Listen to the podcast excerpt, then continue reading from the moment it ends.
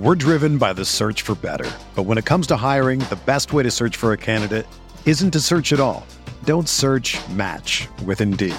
Indeed is your matching and hiring platform with over 350 million global monthly visitors, according to Indeed data, and a matching engine that helps you find quality candidates fast. Ditch the busy work. Use Indeed for scheduling, screening, and messaging so you can connect with candidates faster. Leveraging over 140 million qualifications and preferences every day, Indeed's matching engine is constantly learning from your preferences, so the more you use Indeed, the better it gets.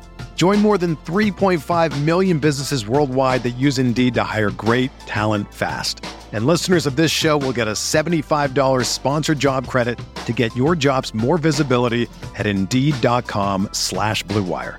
Just go to Indeed.com slash BlueWire right now and support our show by saying that you heard about Indeed on this podcast. That's Indeed.com slash BlueWire. Terms and conditions apply. Need to hire? You need Indeed.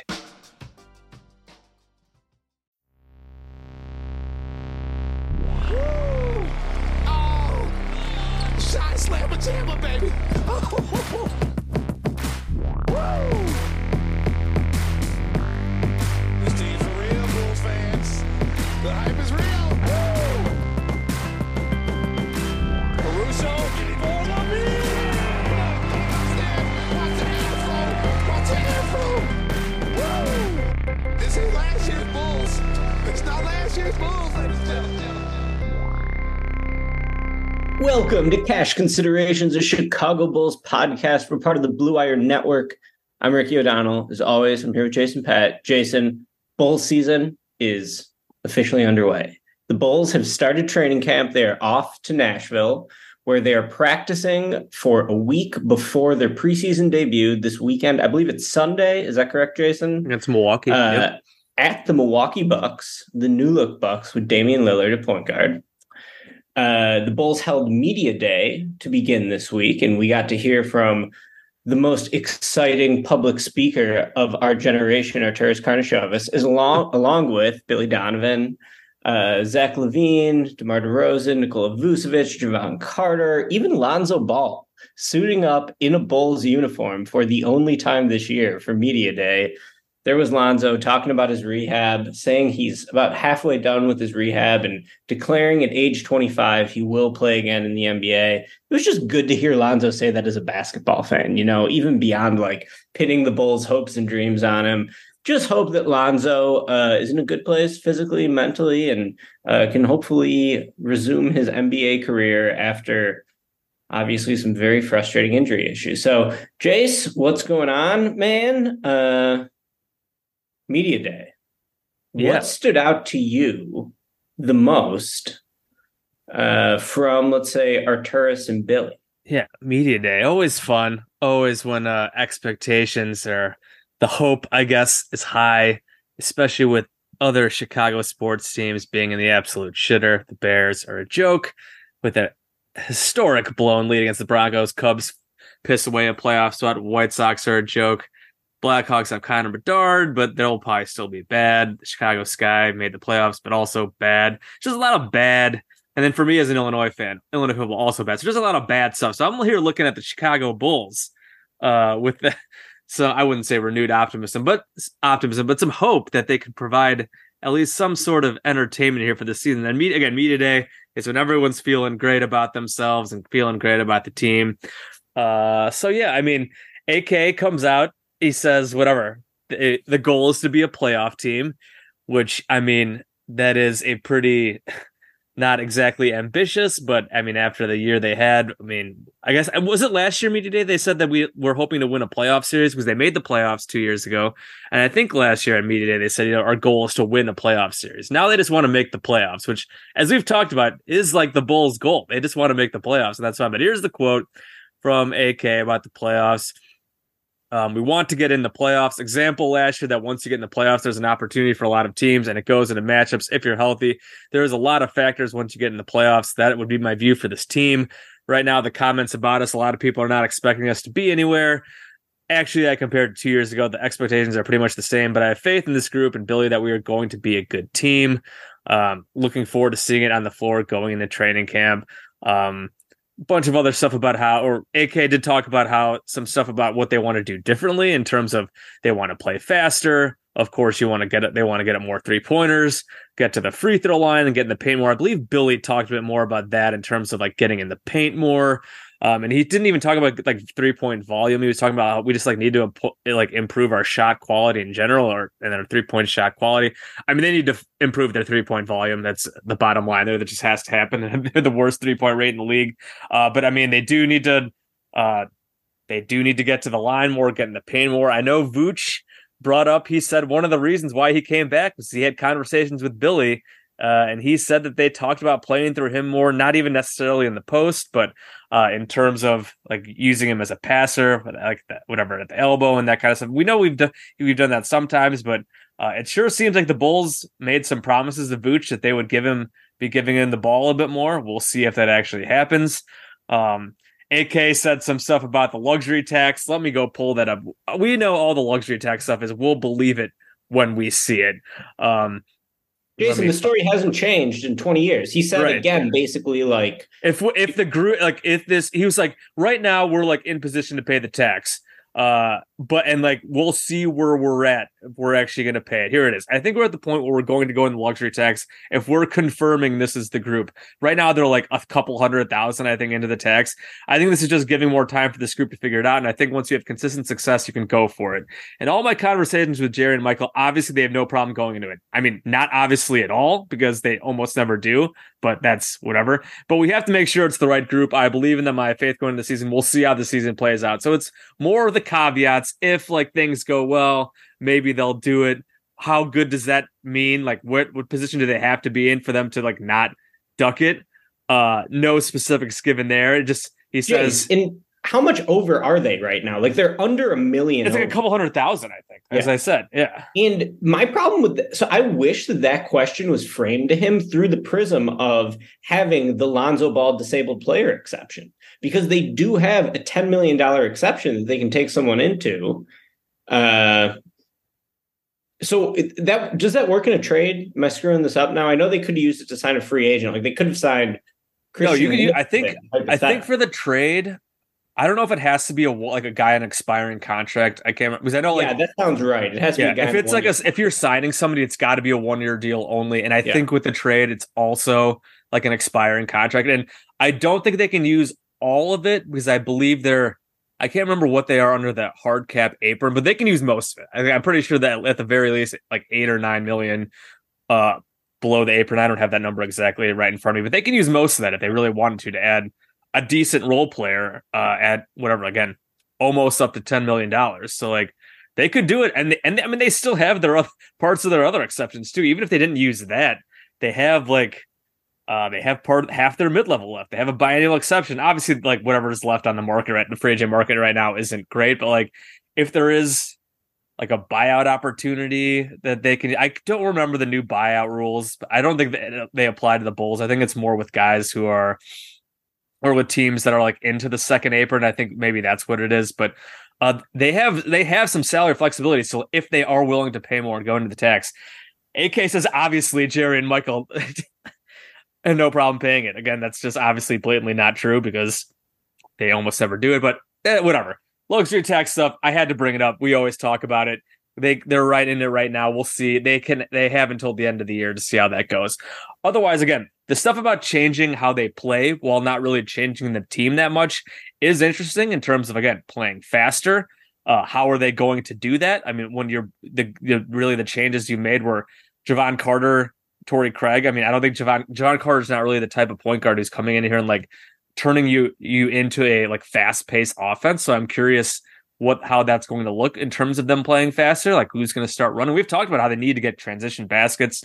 Um, I think also hitting the offensive glass a bit more could possibly help that as well because they are terrible at offensive rebounding. They kind of sold out, kind of gave that up. I think in, in turn to help their defense. There's always some trade offs there. So, um, so yeah, I mean, they talk a lot about how they would have. They believe in this group. They believe in this group. They didn't change much continuity. They're talking about this stuff with Nashville, going to Nashville, trying to bring the team together because whatever. There was Eversley had that quote about how they didn't feel like a team last year. The chemistry seemed off, and AK also said that they he thought the team got complacent last off offseason after one playoff appearance and one win in the playoffs, and then you got smoked the rest of the series against the Bucks. I don't know how you get complacent after that. Like you would think that would like make you hungrier. Like we taste the playoffs, we got fucking de- obliterated.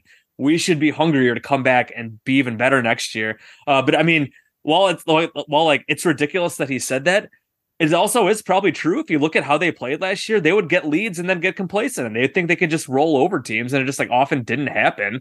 Uh, so like it is ridiculous that he I feel like that he said that and that it was a thing, but it kind of was a thing because there you kind of saw the complacency come out. So it was like what the hell, man? I mean, very frustrating to read, but like, I mean, it is kind of true. And I mean, we all kind of saw it. They just had these games where they would be playing well and they would get complacent and they'd fucking fall apart and they'd blow it. Or they had these games against some of these bum teams and they would suck. And then they thought they could, they were so good that they could just roll over these teams. So like, uh, hopefully that's a thing that won't happen. Maybe they will actually, maybe this camaraderie and some trips to Nashville, uh, the trip to Nashville, maybe some team dinners, a little, a top golf outing. I believe I saw that they're new. Maybe that'll actually help bring them together, improve this chemistry because that's kind of what they're banking on. They're banking on better, whatever, better team chemistry and camaraderie. They're banking on internal development, and then Jevon Carter and Torrey Craig, nice signings for sure. But then them like making a big difference uh, because the rest of the team is basically the same.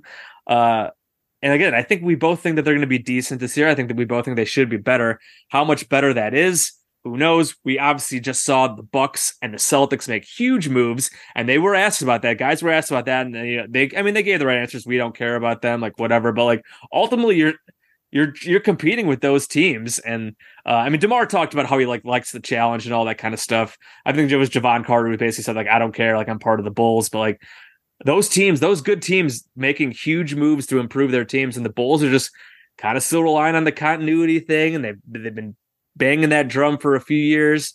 Uh, we'll see if that helps them this year. We'll see if this uh, the Nashville training camp helps. Like I said, Demar was really talking it up, and because apparently that was the thing they always did in Toronto, and that he hated doing training camp stuff like in the team's home city, and that getting out to somewhere else was better. Um, we'll see. Uh, I'm somewhat skeptical about that, but you never know. Maybe it will help. But uh, yeah, so obviously a lot of stuff being said. Ricky, how about you? What what really stood out to you? Yeah, I enjoyed listening to Donovan, as I always really do. I enjoy listening to Donovan's post game press conferences.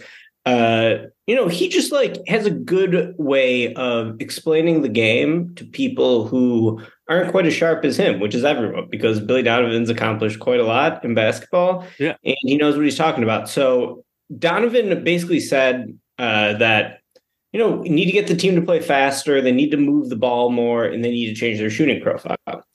And what I wish somebody would have sort of hammered him on is like, you know, they should have changed the shooting profile last year. A year ago, you know, in the 21 22 season, they were 29th in three pointers made, 30th in three point attempts. That was when they had Lonzo for half the year. And during that offseason, when they had a chance to address that, all they did was sign Goran Dragic. Right. You talk about complacency. The, the front office was complacent with the front their office signings. was incredibly complacent. Goran Dragic, Andre Drummond uh, didn't do anything to address it the first time around. So then, after the exact same problem weighing down the team last year, 30th in three pointers made, 30th in three pointers attempted. Now, finally, AK and Donovan can say, All right, this is a problem. We need to change our shot profile. They're like, Yeah, well, we had these ongoing discussions after the season. We realized, you know, we need to play faster. We need to shoot more threes. Uh, we need to get to the foul line more. It's like, guys, like you could have figured this out looking at cleaning the glass within 10 minutes at any point in last season and then work to change it. For some reason, they watched all these problems happen on the court the whole year, then did the analysis later because apparently you know the Reinsdorf budget doesn't include five dollars a month for cleaning the glass. I do think that a lot of what Donovan said, in particular, was spot on. Those are the problems that uh, that weigh down the team because you know as both We AK talked about it all and year. mentioned, as both AK and Billy, Billy mentioned, like their offense improved last year in terms of points per 100 possessions, but they fell to number 24. I believe I don't have their rating before that, but I think it was like 14. So they fell from like 14 to 24, despite the fact they actually scored more. And that was because the rest of the league offense just continued to explode. So Uh, I, you know, if you look at their half court scoring efficiency last year, the Bulls were ninth in the NBA in half court scoring efficiency. If you look at like overall field field goal percentage uh, or effective Like field goal percentage, five. I think in field goal percentage, let's pull it up just so that uh, we're not exaggerating. They were fourth in the league in field goal percentage as a team, 49%.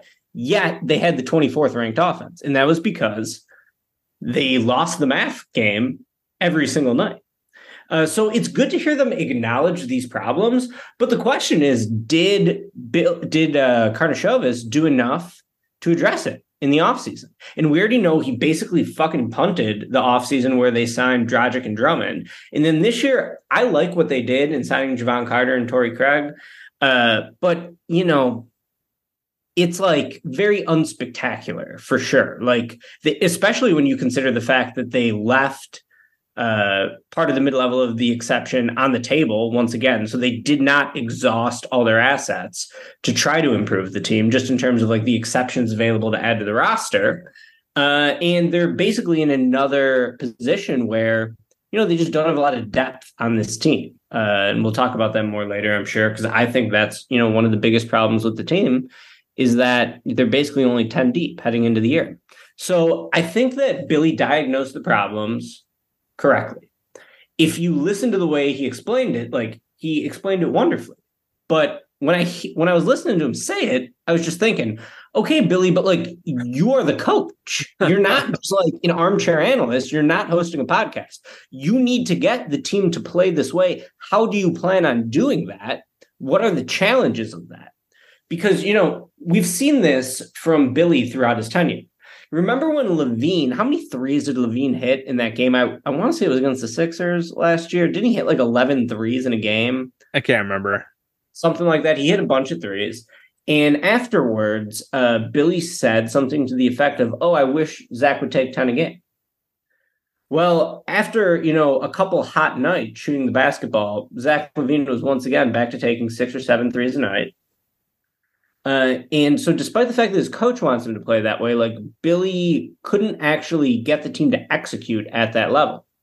And so, when Billy talks about, oh, we need to play faster, we need to shoot more threes, we need to get to the rim more, and getting to the rim more, to hear Billy say it will unlock everything else. Uh, I think that that's all well and good. But throughout his tenure as an NBA head coach, Billy Donovan has had an offense once that is ranked in the top half of the league, despite having some serious talent. He had the number two offense in the NBA the year he had Kevin Durant, the, his first year with the Thunder, when they blew a 3-1 lead in the Western Conference Finals to the 73-1 Warriors. Since then, they've never his teams have never fielded an above average offense. So while Billy may say that, like, all right, I can look at the stats, I can diagnose these problems, dude, you got to get the team to buy in. How are they going to do that? If what we've heard so far is that DeMar might take more threes, that's what they said in the score interview, and then they're going to f- run the offense more through Vooch. I would say both of those probably not great ideas. I think what you need is Zach LaVine to take more threes. I think I believe he- Zach did say he was planning on it, or maybe I think he said he was working on like threes and drives, which is like yes, like that's really all you should be taking. yes, is threes and getting to the rim. Um, so yeah, it's like, can Billy get the team to improve offensively? The fact that this team was 24th in offense while being fucking fourth in field goal percentage, shooting 49% from the field as a team, crazy. we still had the 24th ranked offense in the NBA on a team w- led by DeMar DeRozan, Zach LaVine, and Nikola Vucevic. Like, you have to do something more than that offensively. I think that, that is just like incredibly underwhelming production. And I think Billy or AK pointed out that like all three of LaVine, Vooch, and DeRozan either had the number one or number two season of their career in terms of effective field goal percentage. So like all those guys had good Yeah. individual seasons. They all stayed healthy. Yet with three offense first superstars or stars, air quote stars, your offense still fucking sucked. So that's what I want to see this year is like, all right, Billy deduced the problem. Now let's see him actually Yeah. fix it on the court. And I wish they would have done more to address it on the roster. Uh, instead, they basically approached this offseason uh, in like the least creative way possible, right? Like they use their exceptions to get to right below the luxury tax line. That's of course what they were going to do. Like they didn't, you know, Hey, make they're right above it. Give them a break. Phillips, but they didn't make a trade to like acquire any talent, uh, veteran talent, and it was a very sort of uncreative offseason. I mean, it was fine. The move, like I said, we, the moves were fine. The signings were good, but they probably could have done more, and that's just like how it always is. Uh, yeah. But here, here I'm going to read the Billy quotes that you kind of were talking about, and I mentioned them too. You mentioned how do you have three guys at that level offensively, and we're 24th on offense. Shot the ball 11th best man in the league. Our effective field goal percentage is good. Uh, he says, other part, we didn't have many opportunities to offensive rebound. We did not get to the free throw line. And the shot profile for me, it's less about taking more threes as much as it is how you generate them. Biggest challenge with this group is we've got to get in the paint. We've got to do a better job spacing, better job attacking the paint. About 85% of your fouls are taking place inside the paint. It's the best opportunity to offensive rebound on those shots.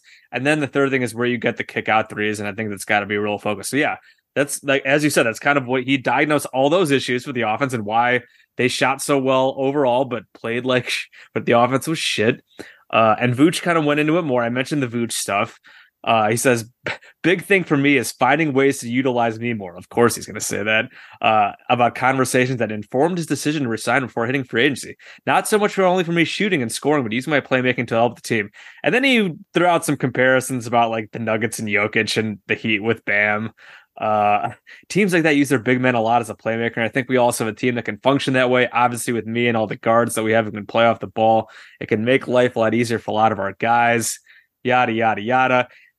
Vooch also then admitted that they thought Lonzo was coming back last year and that they were going to be better. So I mean that could have also played into complacency is that they legit thought Lonzo was coming back, which was clearly delusional based on how everything was going. But uh Vooch pretty, pretty much came out and admitted that.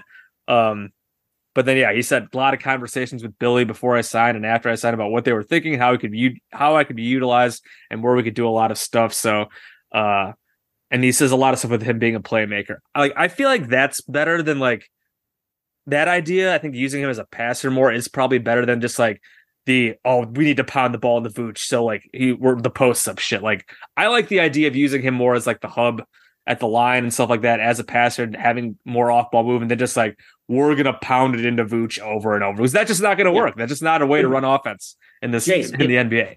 like we said though, the half court offense was already good. Yeah, that's true. So, do they need to drastically change the half court offense when it just finished ninth and they added a little bit more shooting? Maybe not. Uh, but the you know the issue I have with this is that it works when Demar's not on the floor because when Demar's on the floor, he kind of has to have the ball in his hands. He's not really an effective off ball player. So if you're going to run the offense through Vooch with the starting lineup or the closing lineup, okay, now that reduces DeMar to like standing in the corner and defenses aren't going to guard him. So already you're running into a problem of like this might actually make the offense worse because at least the way they run it, like Vooch is a little bit of a spacing threat uh, out to three, and he can like seal guys down low and sets pretty good screens. So, you know, like a lot of what their half court offense is works. To hear Vooch say, just read that quote again. The first sentence of that quote. What that was to- a big thing for me, finding ways to utilize me more. Yeah, that was a big thing for me. Finding ways to utilize me more. Like that's comical. like Vooch, you're comparing yourself to Jokic. You're not in the same fucking league as Jokic. Bam, you're not nearly as good as Bam. Uh, so that's quite a bit of delusion. I think just hearing Player that. confidence, gotta love it. Yeah, but what like so are the Bulls really going to run the offense more through Vooch? And if they do that in the half court, will that have a positive effect on the overall offense? To me, I don't know. Like I do like I do like that when Demar's on the bench. I, yeah, I mean, I think Have a lot of it, Demar on the bench, have Vooch tap into more of his playmaking because Lord knows LaVine's not going to create like with the ball in his hands and be a trusted decision maker. You know, LaVine's at his best as an off-ball scorer. So when Demar's not in the game, I think it makes sense. Uh, and I would like to see them like run more of those lineups, right? Where like you sort of have Demar with shooting, and then you could run the Demar ball offense.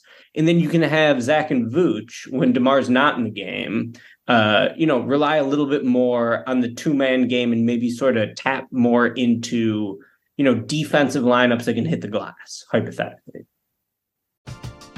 We're driven by the search for better. But when it comes to hiring, the best way to search for a candidate isn't to search at all. Don't search match with Indeed. Indeed is your matching and hiring platform with over 350 million global monthly visitors, according to Indeed data, and a matching engine that helps you find quality candidates fast. Ditch the busy work. Use Indeed for scheduling, screening, and messaging so you can connect with candidates faster. Leveraging over 140 million qualifications and preferences every day, Indeed's matching engine is constantly learning from your preferences, so the more you use Indeed, the better it gets. Join more than 3.5 million businesses worldwide that use Indeed to hire great talent fast. And listeners of this show will get a $75 sponsored job credit to get your jobs more visibility at Indeed.com slash BlueWire. Just go to Indeed.com slash BlueWire right now and support our show by saying that you heard about Indeed on this podcast. That's Indeed.com slash BlueWire. Terms and conditions apply. Need to hire? You need Indeed. Another day is here, and you're ready for it. What to wear? Check. Breakfast, lunch, and dinner? Check. Planning for what's next and how to save for it? That's where Bank of America can help. For your financial to-dos, Bank of America has experts ready to help get you closer to your goals. Get started at one of our local financial centers or 24-7 in our mobile banking app. Find a location near you at bankofamerica.com slash talk to us. What would you like the power to do? Mobile banking requires downloading the app and is only available for select devices. Message and data rates may apply. Bank of America and a member FDIC. Yeah, and in terms of like whatever, if they're gonna run through stuff through Vooch, like that's probably where you have to you actually have to start shooting more three pointers. If they want to use them as a hub to like spray the ball and actually like move the ball, you're gonna need off that off ball movement. You're gonna have to need guys who will be willing to spot up and move around the perimeter and actually shoot threes. And that's where some of these other guys will come in, whether it's Patrick Williams, whether it's Kobe, whether it's Jevon Carter, uh, and some of these other guys we've talked about just having to get more three pointers of Ayo. Uh, because I know we've talked about. I mean, they they again they kind of did the whole like we haven't we're not naming a point guard yet. It's going to be a competition in training camp. We've talked a little bit about that already. They also didn't they also did not say Patrick Williams is the starting power forward. I think we're all assuming that he's going to be. Uh, but maybe they start Torrey Craig instead for the veteran, or uh, I would assume that's going to be Pat.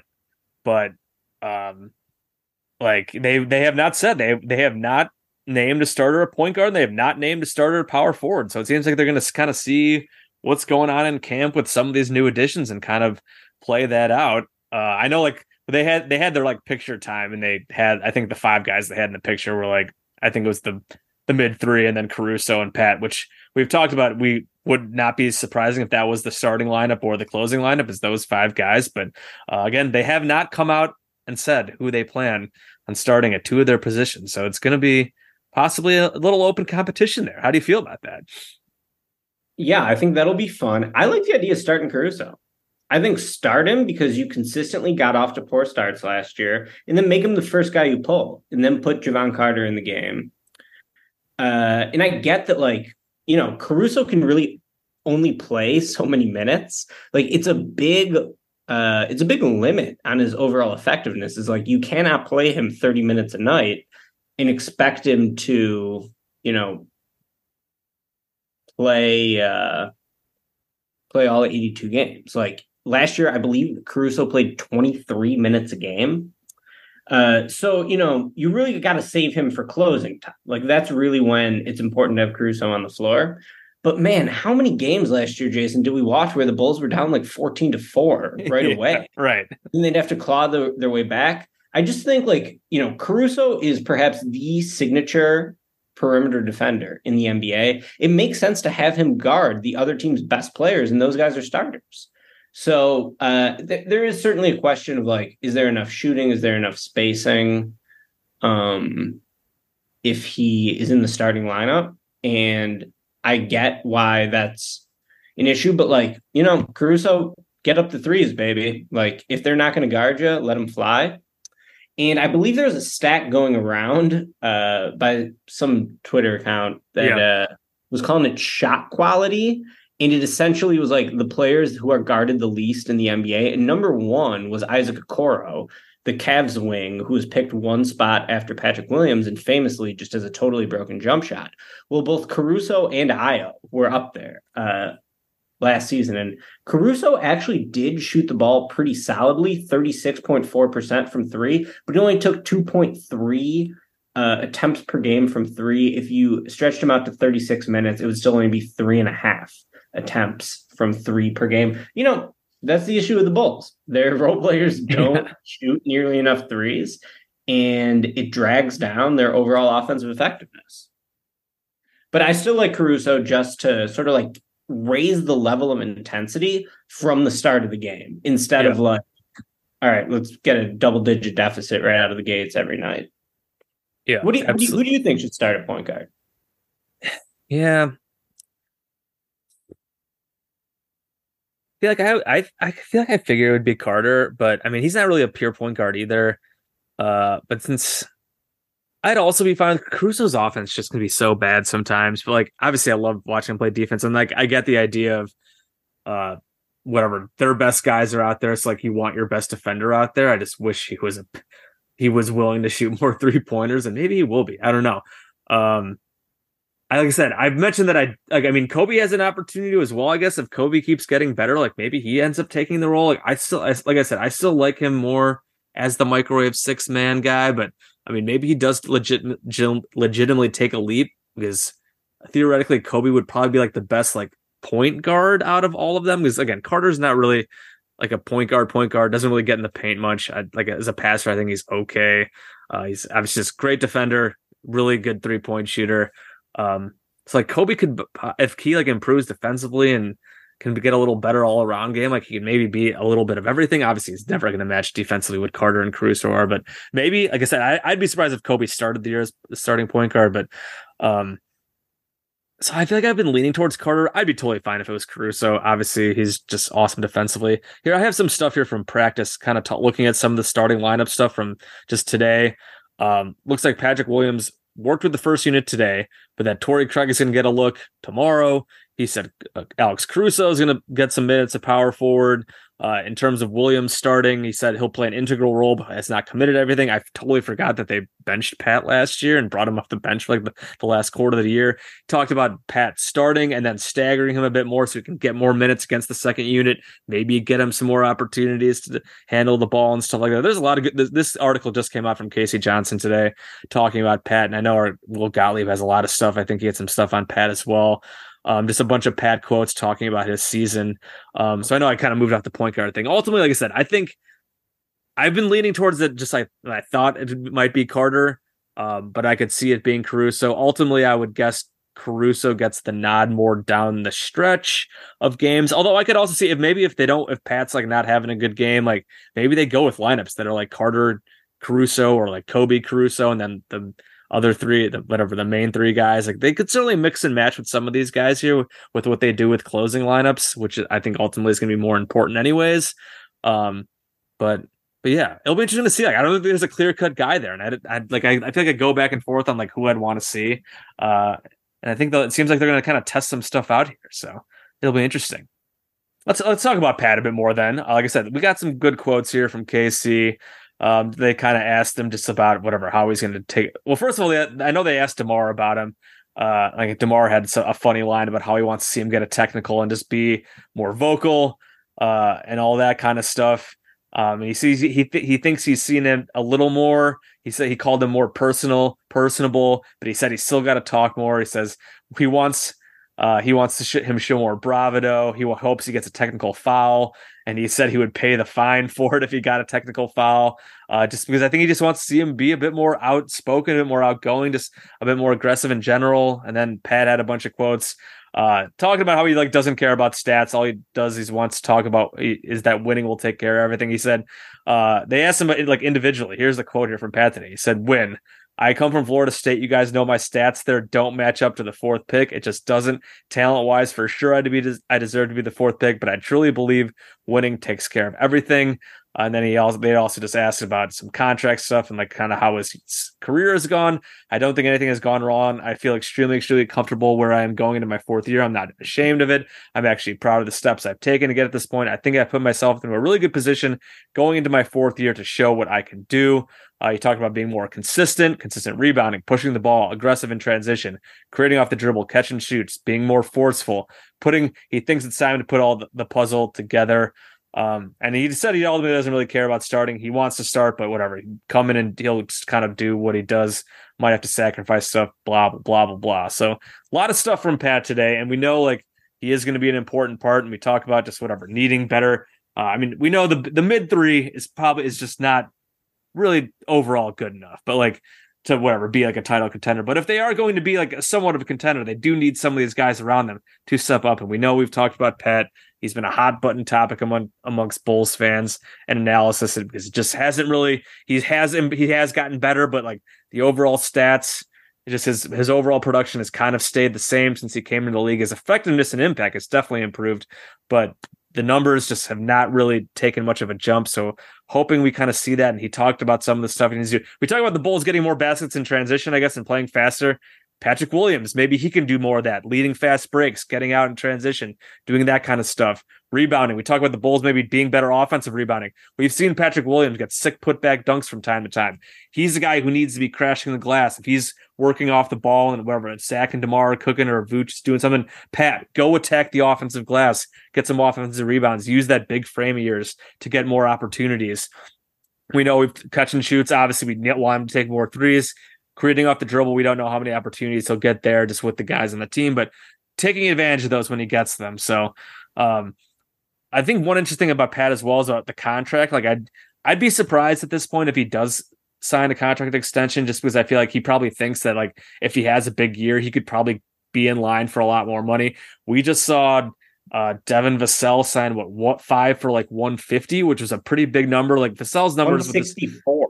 Oh, geez, it was that much? Thought so.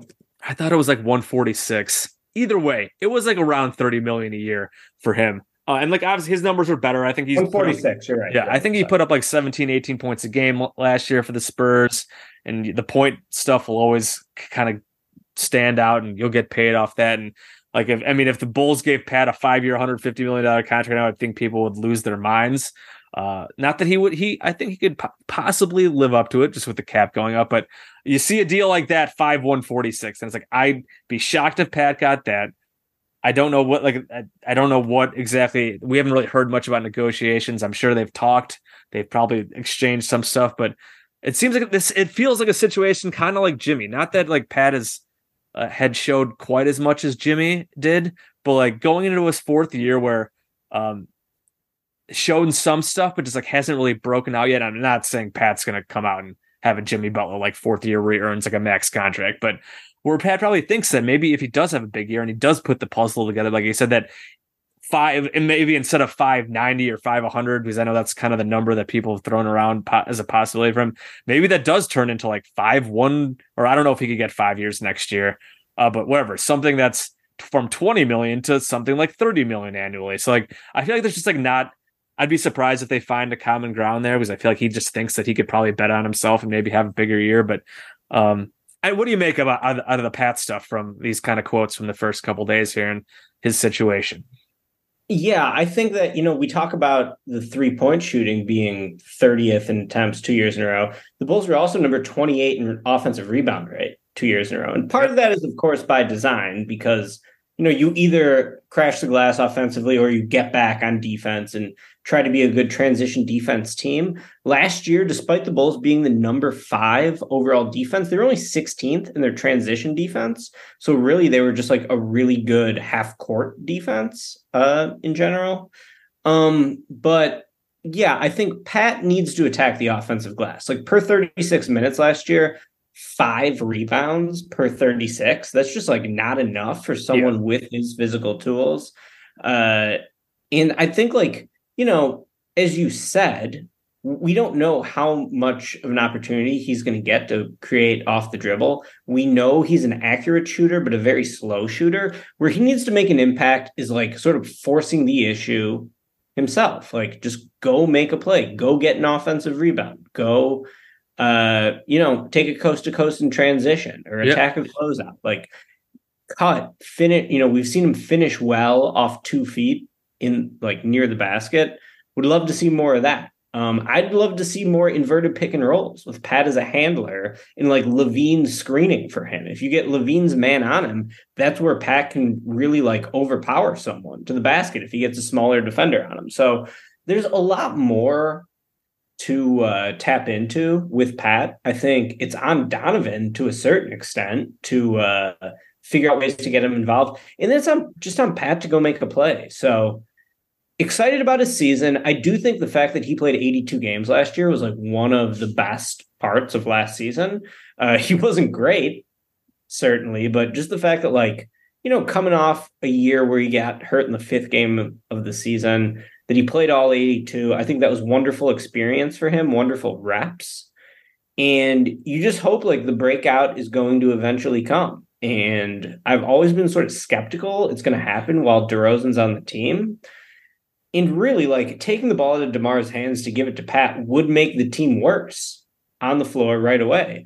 But it might be more beneficial for the long-term hopes of the franchise if Pat were to start to develop, you know, some on-ball scoring chops. Until that day happens, Jason, maybe, you know, DeMar will get hurt at some point this year and Pat can step in and take on a bigger role. Until that happens though, he has to be better at just like picking his spots and finding opportunistic ways to score. Would love to see it as a cutter, as a rebounder, as a roll man, and just let that thing fly, Pat, from three. Like if uh, our boy Patton, the new shooting coach, can improve yeah. the speed of Patrick Williams' shooting release, even 10 or 15%, that could be, you know, something that pays dividends for the Bulls. So uh, big year for Pat as always, but man, it's kind of a bummer to just be going into another year where we're like, well, the hopes of the franchise around Patrick Williams and Coby White. And I was like, really, nobody around the rest of the NBA considers these guys to be like truly great prospects. Like if you were ranking the best players in the league under 25, like they probably don't even make the top 50. Uh, and once again, like there's a lot of hope for the franchise on their shoulders.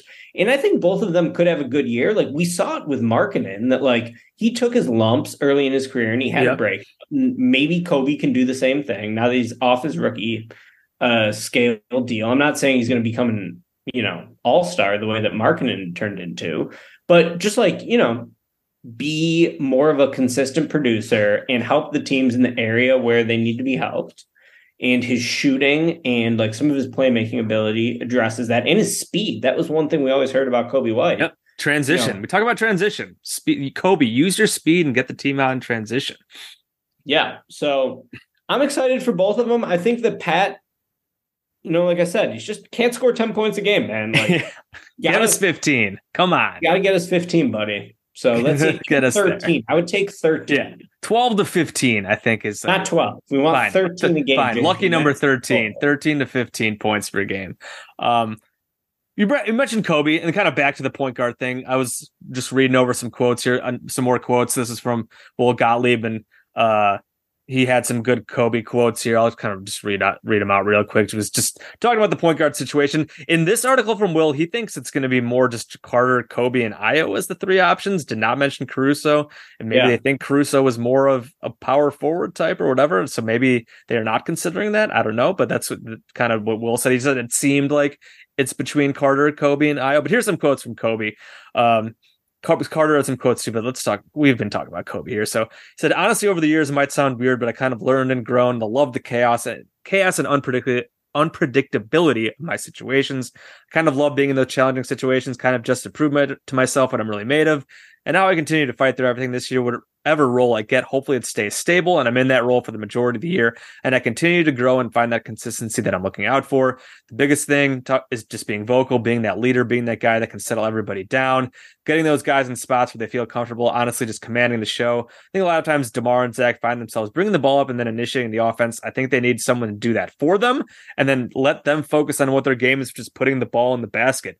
Uh, kind of good quotes there from Coby, just trying to be a leader and talking about how he just kind of wants he wants to have a role. He wants like to have a defined role, and that's kind of be him. And I kind of I do kind of like them saying that you know like Demar and Zach, like they're good players. They're, they're they're best at getting buckets, but like it'd be better if we do have if we had like a point guard who can really just like run the offense and run the show. Whether that can be him, we'll see. Like I said, we know like a couple years ago they tried to make Coby the starting point guard, and it was just not good at all. It was bad, but he has grown. He has gotten better. Uh, and maybe I said again, maybe he does kind of kind of blossom into that role. Maybe he does have a breakout year and becomes the, the point guard of the future that the, the Bulls were hoping when they drafted him a few years ago. Obviously, a different front office now, but maybe he becomes that guy. If not, like I think he could still be a valuable bench guy. They got him on a good contract. They resigned him this year. Um, but those are, I feel like those are good quotes from Coby, like mature, talking about just like his they're just rising up to these challenges and dealing with the some of the just all the moving parts that have happened and his role has kind of fluctuated over the years. Um so it, it, i think it'll be interesting to see like how what kind of season he has as well. Like i said i i've been a coby skeptic. He like a couple years ago he was really bad to close the season and it was really rough but last year uh, he did get better. I thought those last like couple months after his tough start um he was really he had some really nice moments in that the Heat play-in game. So maybe I said maybe he does live up to the challenge and he ends up taking that role on. So um yeah, like well the Bulls don't have like any like surefire young talent right now. Like again, I'm not I don't want to rule these guys out yet. Deve- the development curve isn't always linear. Maybe this is the year that these two guys break out, and it would certainly make for a much more interesting and fun and just better season if those two guys do really to step up to the plate. But um, it'll be on them. It'll be on Billy to put these guys in the right spot. So um, it'll be interesting to see how it plays out. Yeah, excited for Coby. Think Coby could have a pretty good year. Assists per 100 possessions. Who do you think averaged more, Caruso or Coby? The I feel like because you're asking this, it was Caruso, but yeah, it was Caruso slightly, yeah. just slightly. And that was one thing I was going to bring up before you said it. Is it doesn't seem like Donovan is considering Caruso a point guard. And I understand it from the sense that, like, I agree that your position is who you guard on the basketball floor. But even if he's not guarding point guards, like Caruso just transcends uh like the normal way you would label a defensive player. You know what I mean? So to like have him ex- to think about him exclusively as a power forward, I think would be a mistake because that's how his body's going to break down. He's going to be going yeah. against bigger players every single night. I want to see him start a point guard. I like Coby off the bench. I really like Jevon Carter. While uh, Arturas Karnisovas might be banking his hopes for a decent season on, you know, more team cohesion and the guys getting along better and it's all kumbaya. I am banking my hopes on the Bulls having a better season because I think Jevon Carter was a pretty good sign. And I think he's going to bring uh, a lot of what ailed this team last year. I think that his on-ball defense, when paired, I mean, he's he's a better version defense, of Beverley. Like whatever. If you really do believe in like the Bulls being better with Beverley, again, we've talked about we're skeptical about that. They the record was 14 and 9. Uh, it was during the goofy part of the year, and there were games there where they got fucking embarrassed by good teams, and the good teams actually tried at the end of the year. They love to trot out the we were better against good teams. We were fourteen and nine with Patrick Beverley. They also there was like that Sixers game where I think they were down like twenty five points in like the first quarter.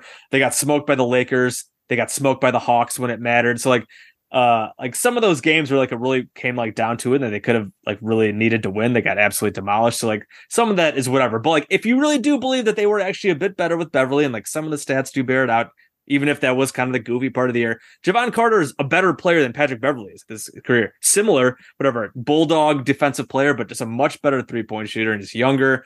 Uh so like if you really do want to buy into that Carter's just a better Patrick Beverley, and, and uh, obviously not the same exact player, but like some of the some similar things that they'll be looking for from him. So. Yeah, in a better Patrick Beverley could be a pretty good player, like yeah. a much more willing shooter. Yeah, Beverley had such a long, slow release as a spot up shooter, where you know it just led to more record scratching from a team that did a ton of it. Um, I think the transition aspect, Carter should be good because he's especially willing to pull up from three there. In his on ball defense is excellent. Uh, can he do anything inside of the arc? To this point, he hasn't really proven it in his career. And really, he's sort of only had one good season in his yeah. career. Uh, so again, it's like it's a lot to put it on his shoulders and be like, this guy who got a three or $20 million contract that's not that big of a contract is going to lead the team to real improvement. But I think it could happen because he addresses a lot of the areas where the team's pretty weak. So, yeah, Jace, I mean, I think we know what we're getting with this bowl season, right? Like, they're nothing close to a championship contender. Lonzo's not coming back. Uh, and while the present of the team is like, well, maybe they could be slightly above average, the future of the team remains, you know, pretty murky. They don't really have much good young talent on the roster. Uh, and I think that that's the reason why a lot of hardcore fans are just still really bummed going into this season because like there's just not a ton of hope for the Bulls in the long term. For me personally, I'm more just like, well, we're watching almost every game. We have a Bulls podcast. it's nice that most of the games on the schedule this year, they will have a chance to win. Like they're not going to be as good as the top 4 overall teams in the league, which is the Bucks, the Celtics, the Suns and the Nuggets. And I'm sure there will emerge more teams that are a cut above them as the season goes on. Yeah. You could put the Cavs in there, the Knicks in there, still probably the Sixers with Embiid. The Grizzlies always seem to kick the, the Lakers should be really good. The Lakers will be good again. Probably the Warriors, even with I know Draymond's Probably hurt already, but Uh, but even when they play those teams, they should at least probably be able to compete with them. And to hear Arturas say it, oh, we competed so well against the best teams last year. It does feel like, you know, what really holds the franchise back is a lack of aspiration.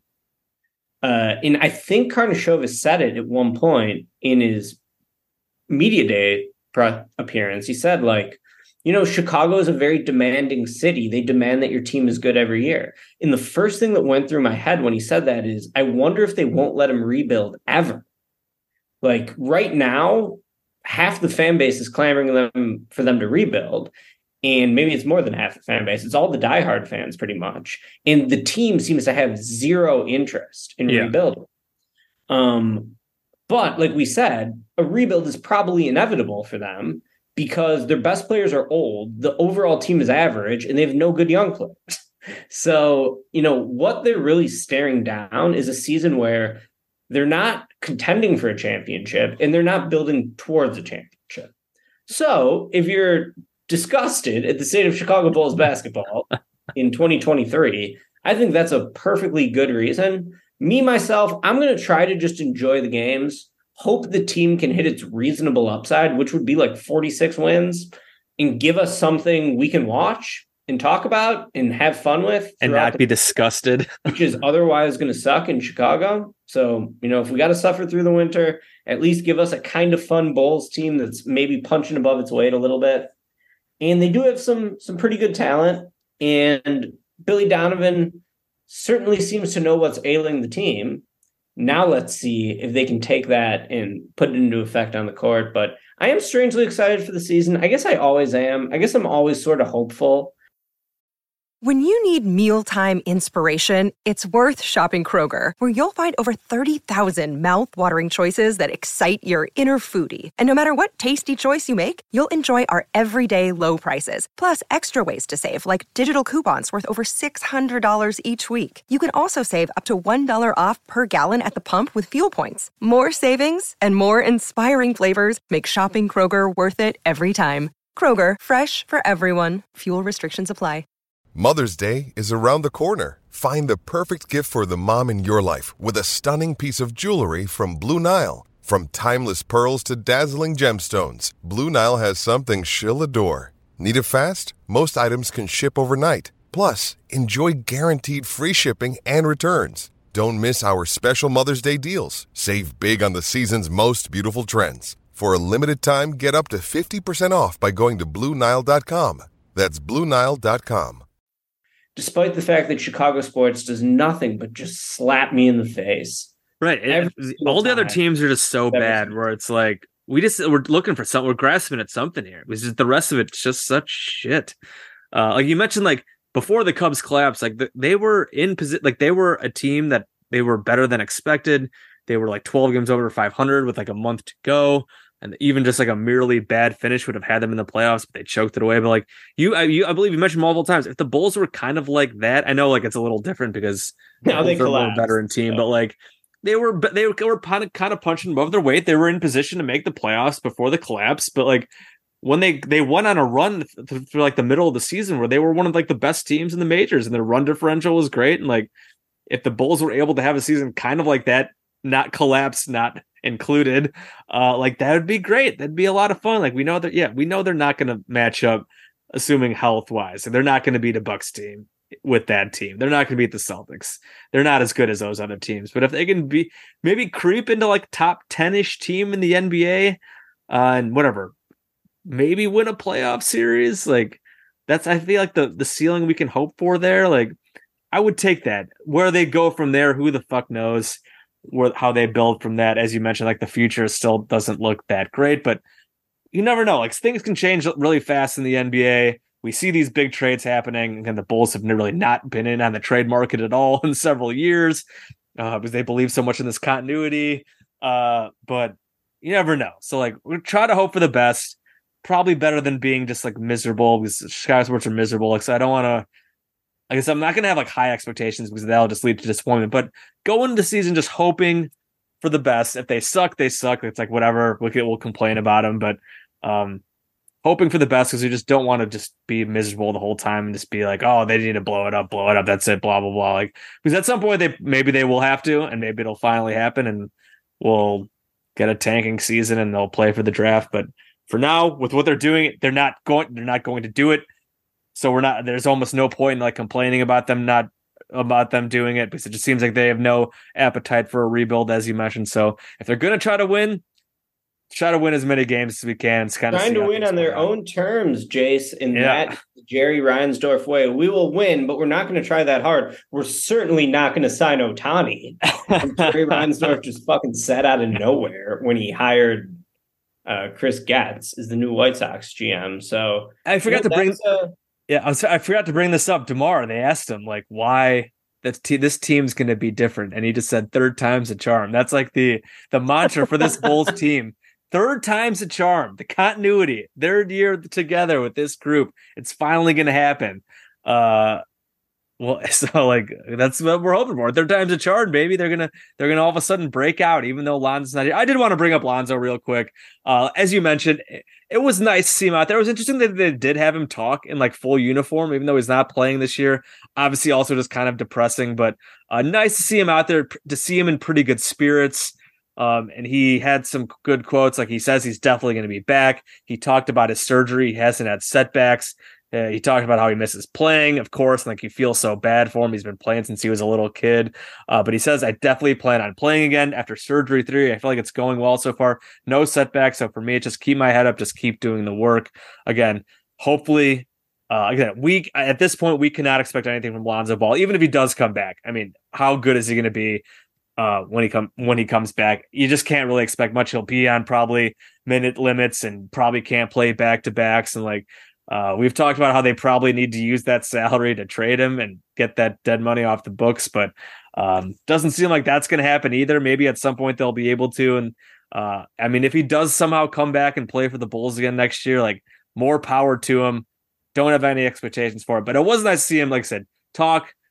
Seems like he's doing a bit better. The, the rehab's going a bit better. He's in some better spirits. So uh, at least that was nice to see, I guess. I don't know. Jace, does it bother you that if the Bulls do hit their upside this year and win like 44 games, let's say they win 44, let's say they make the playoffs as the seventh seed, and let's say they lose in five in the first round, do you think Arturas is going to come out there and say, We accomplished our goals? Yeah. Won 44 games. We Oh, made yeah. the playoffs. I think so. We accomplished our goals. That would even though I would be like relatively okay with that season, I'm drawing the line at 45. That's what I want, Jason. I think 40. I think he would say yes if they actually did get into the play. I mean, seven seed is technically still the play-in, so they'd have to get into the playoffs. I think if they get into the actual playoffs and win more games than last year, that they would think that's a success. I mean, they who said was it Eversley who said that in that one interview with Darnell? Like, we need to win more games than last year. AK says we need to make the playoffs, and it seems like they make the playoffs after missing last year. That that would be reaching their goals because they he did not mention winning a playoff series this year. They just said we need to get in the playoffs, and then we'll see where it goes from there. Because the Heat were an eight seed and made the finals, uh, even though they're totally different. They don't have a player as good as Jimmy Butler. just the whole operation there is totally different. So like that using that as an example isn't really that great, especially now that Boston and Miami are just like super teams basically, or Boston and Milwaukee. because Miami the year before was in the conference finals. Like, Yeah, they're- were in one seed the year before Yeah. with basically like the same team. So like that was just a total like fluke thing with injuries and just a weird regular season for them. So like, so yeah, but yeah, I think if they won four, and if they win mid forties and get into the playoffs, even if they got smoked in the first round again, I think they'd see that as success. Uh, I don't know, like, within what what would they do after that? Who the fuck knows? Like in terms of adding to the team, like would they pull try to pull out the well, Lonzo's coming back next year, like that's going to be a big boost for us. Like that would be delusional, but um who knows, man? And I- and I guess the last thing I wanted to bring up was the Demar extension. They asked them about the Demar stuff, and like they kind of hemmed and hawed. So, you know, like Demar's been great for us. Like we're talking about it. We'll see. And we've talked a lot about the Demar extension stuff. I don't know how much more deep into it we want to go, but um, but yeah, like if they do, like whatever, if they do sign Demar to an extension, which we've talked about, uh, like that's really got to be team friendly. Like you can't really commit. Like why even why rush into a Demar extension right now? There's no reason to really do that. But like if they did do it and they did have whatever a decent season, I think they probably just be like, all right, we're gonna let's let's run it back again. Like we're gonna have we had a we had a, we met our goals, we made the playoffs, we got better, and we're just gonna keep running this team and we're gonna keep getting better somehow. Uh, and I don't know, maybe they think they're gonna they can make some bigger move from there. I mean, we've the LaVine trade rumors. LaVine was asked about the trade rumors, and he answered diplomatically, brushed him off. Good answer from him. Um, I mean, we'll see. Like, if, if what if they do have a good season like that? Like, would they be more inclined to trade Zach for something else?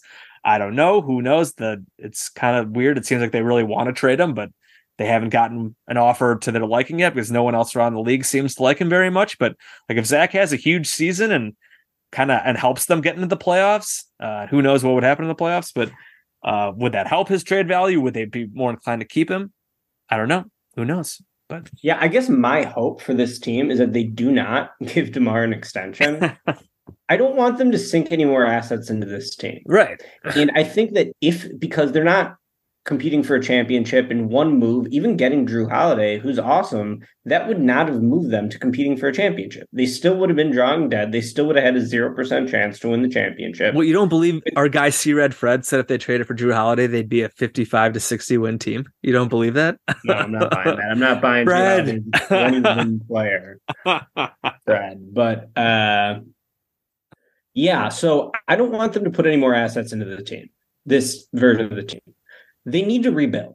And I'm fine with them not doing it now, but they have to do it probably after this season. Even yeah, if they they- blew their best window to maximize that rebuild because they didn't get assets for DeMar.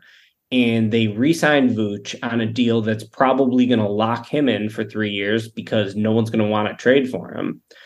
Um, so you know, I just like I'm fine watching the team this year. Let's see how many games they can win. Third time's a charm, baby. But Yeah. don't resign Demar. Uh, if you want to resign Pat, I'm cool with that. Five years, a hundred Yeah. million. Sure, Young player. lock. Help trade value if you really wanted to move him.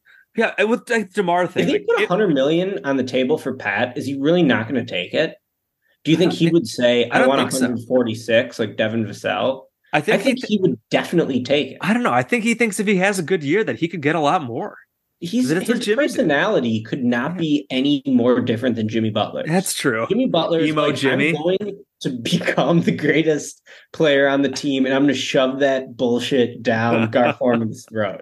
Patrick Williams is like, I'm a perfect angel. Would you like me to put together a bouquet for you to show me, you know, to show my appreciation for you? So Pat and Jimmy, like, they should never be mentioned in the same breath. They are totally different human beings and totally different players. The only thing they somewhat have in common is they are roughly the same size. Besides that, they have nothing in common at all about their on court or off court, uh, you know, personality. Aura. So, um, I don't want. Yeah, I, I was happy they didn't trade for Jrue Holiday.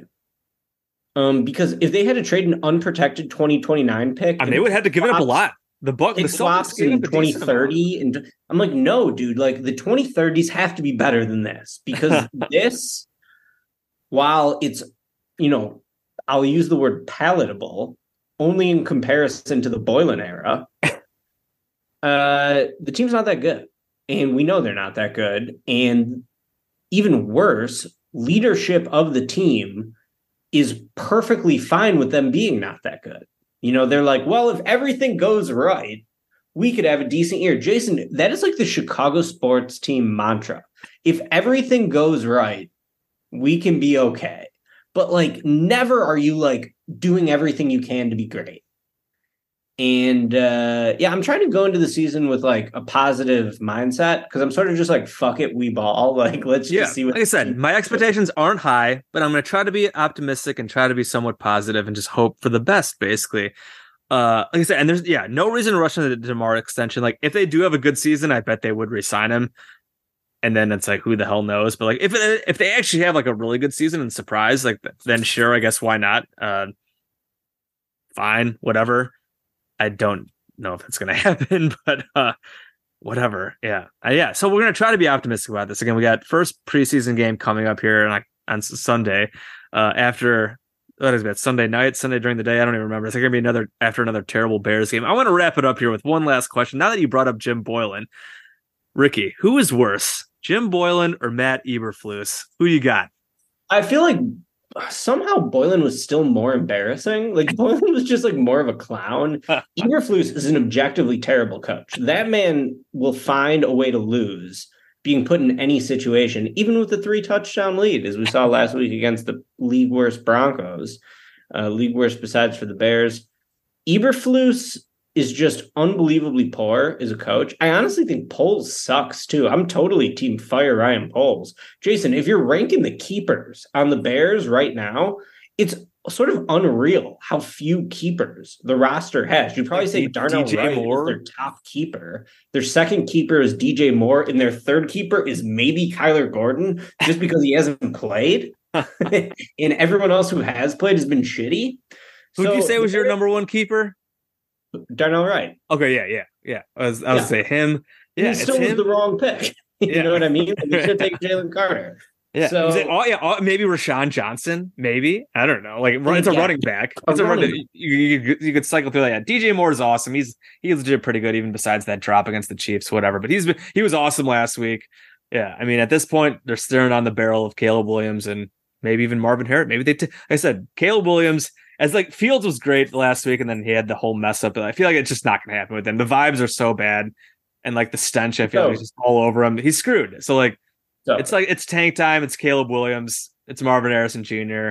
Get a pass rush, uh, please. They have the worst pass rush in the NFL. And Eberflus, yeah, Eberflus is like yeah, not quite as like a buffoon as Boylan is.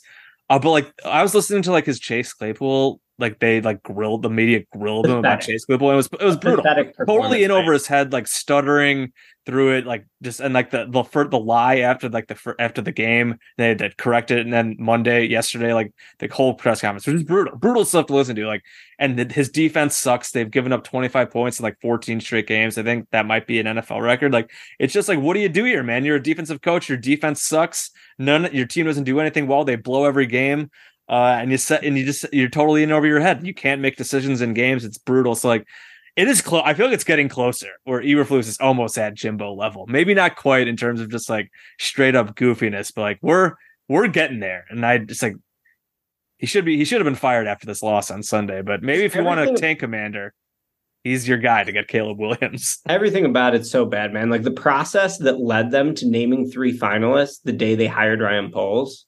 It's like, okay, new GM, here's your three coaching finalists. It's like, what kind of fucking idea is this? Who thought of that? like he should be the one hiring the coach. Is this is this a Jerry Ryan? I mean, the, we know the Bears have been a joke. Their ownership's a joke. Ryan Reinsdorf, we know. hiring a defensive, like a shitty defensive coordinator, when you have a super talented QB in the building already, like how do you not hire an offensive coach? Uh, the Bears are horrible. Brutal. Jason, but there Yeah. is some hope because of the surplus draft pick, because you know we could have the top two picks in the draft, Yeah. and the salary cap books mostly clean. Yeah. So Go at least there's a little hope for the Bears. Is there more hope for the Bears than the Bulls? like who's winning? It seems so. It seems so insane about that because, like, obviously the the Bulls are a better team right now because the Bears are the worst team in the NFL. But like, there, I I'm I am worried about them ruining Caleb Williams. If they do get Caleb Williams. I, I tweeted this the other day. Like, if the Bears somehow ruin Caleb Williams, like, I think I like if they drafted him and he's sucked He and it was a bust. Like, I think I might stop being a fan of the Bears. Like, if that guy like can't be good for you, like, what even is the point of like being a fan of this team? If like this guy who's like a, a huge quarterback prospect, I don't want to say like can't miss, but like incredible college QB, he like whatever. He's a prototypical like quarterback who just can throw the ball, he can run. He's just a monster. And if this dude sucks for you too, like the fuck, like what are we even doing here? So it's like you can argue the Bears. man. You can argue that the Bears could theoretically have a quick turnaround if they actually like hires have an actual coach and they draft Caleb Williams, you draft whatever Harrison, or you draft like a lineman. You go sign some pass rushers who can actually get close to a quarterback and sack somebody. Uh, and you still have DJ Moore around. You still have some decent players. Like maybe they could like turn things around really quickly. But given it's the Bears, I just assume they're going to screw it up. Uh, so like that, that's an interesting question. Bears or Bulls, Fred or future? I don't know. They're probably both going to be terrible, and that's what I just assume at this point. Jace, Uh, we should probably wrap quit. it up here after that. dude. But You uh, can't quit. Yeah, What are you What are you going to talk about if you quit the Bears? You can't quit. I know. I wouldn't quit, but like I feel like I, I would be very at least I would just be like hovering over. Like You just have to laugh like, about it. Yeah, You just have to laugh. it would be really depressing if like they drafted Caleb Williams and he just sucked. Like that'd be that'd be just like what is what what is happening here? brutal, brutal. Anyways, that's gonna do it for us here on this episode of Cash Considerations, a Chicago Bulls and maybe occasionally a Chicago Bears podcast. As always, shout out to the Blue Wire Network. As always, always tons of great coverage of the NBA, of sports, whatever, all across the Blue Wire network with media days going on. Tons of great coverage all across Blue Wire of NBA coming back. Your Chicago Bulls basketball and all your other great NBA stuff all across the Blue Wire network. For us here at Cash, please rate and review us. Give us those five star ratings. We're on Apple Podcasts, Spotify, Stitcher, Google Podcasts, all those good places. Wherever you get your podcast, please uh, hit us up, rate us, review us, find us on. You can also find us on Twitter, the place formerly known as Twitter. You can fo- follow me at Bulls underscore J. Follow Ricky at SBN underscore Ricky. Check, check out Ricky's great work at SBNation.com. Please also go check out clutchpoints.com as well. So we're back. The Bulls are back. It's media day. It's the beginning of training camp. The Bulls are out in Nash Vegas. They got a week week there in Nashville before we finally get some Bulls basketball back, as mentioned on Sunday against Damian Lillard, Giannis Antetokounmpo, and the Milwaukee Bucks. We'll see who's actually playing in that game. Who knows how they're going to treat preseason here, but it'll still be good to get some Bulls basketball on our TV again. Hopefully, hopefully it'll be good. So uh, we'll probably talk again next week after that first preseason game, sometime uh, early next week, around something like that. So uh, for Jason and Ricky, this has been Cash Considerations, a Chicago Bulls podcast. Talk to you guys next week.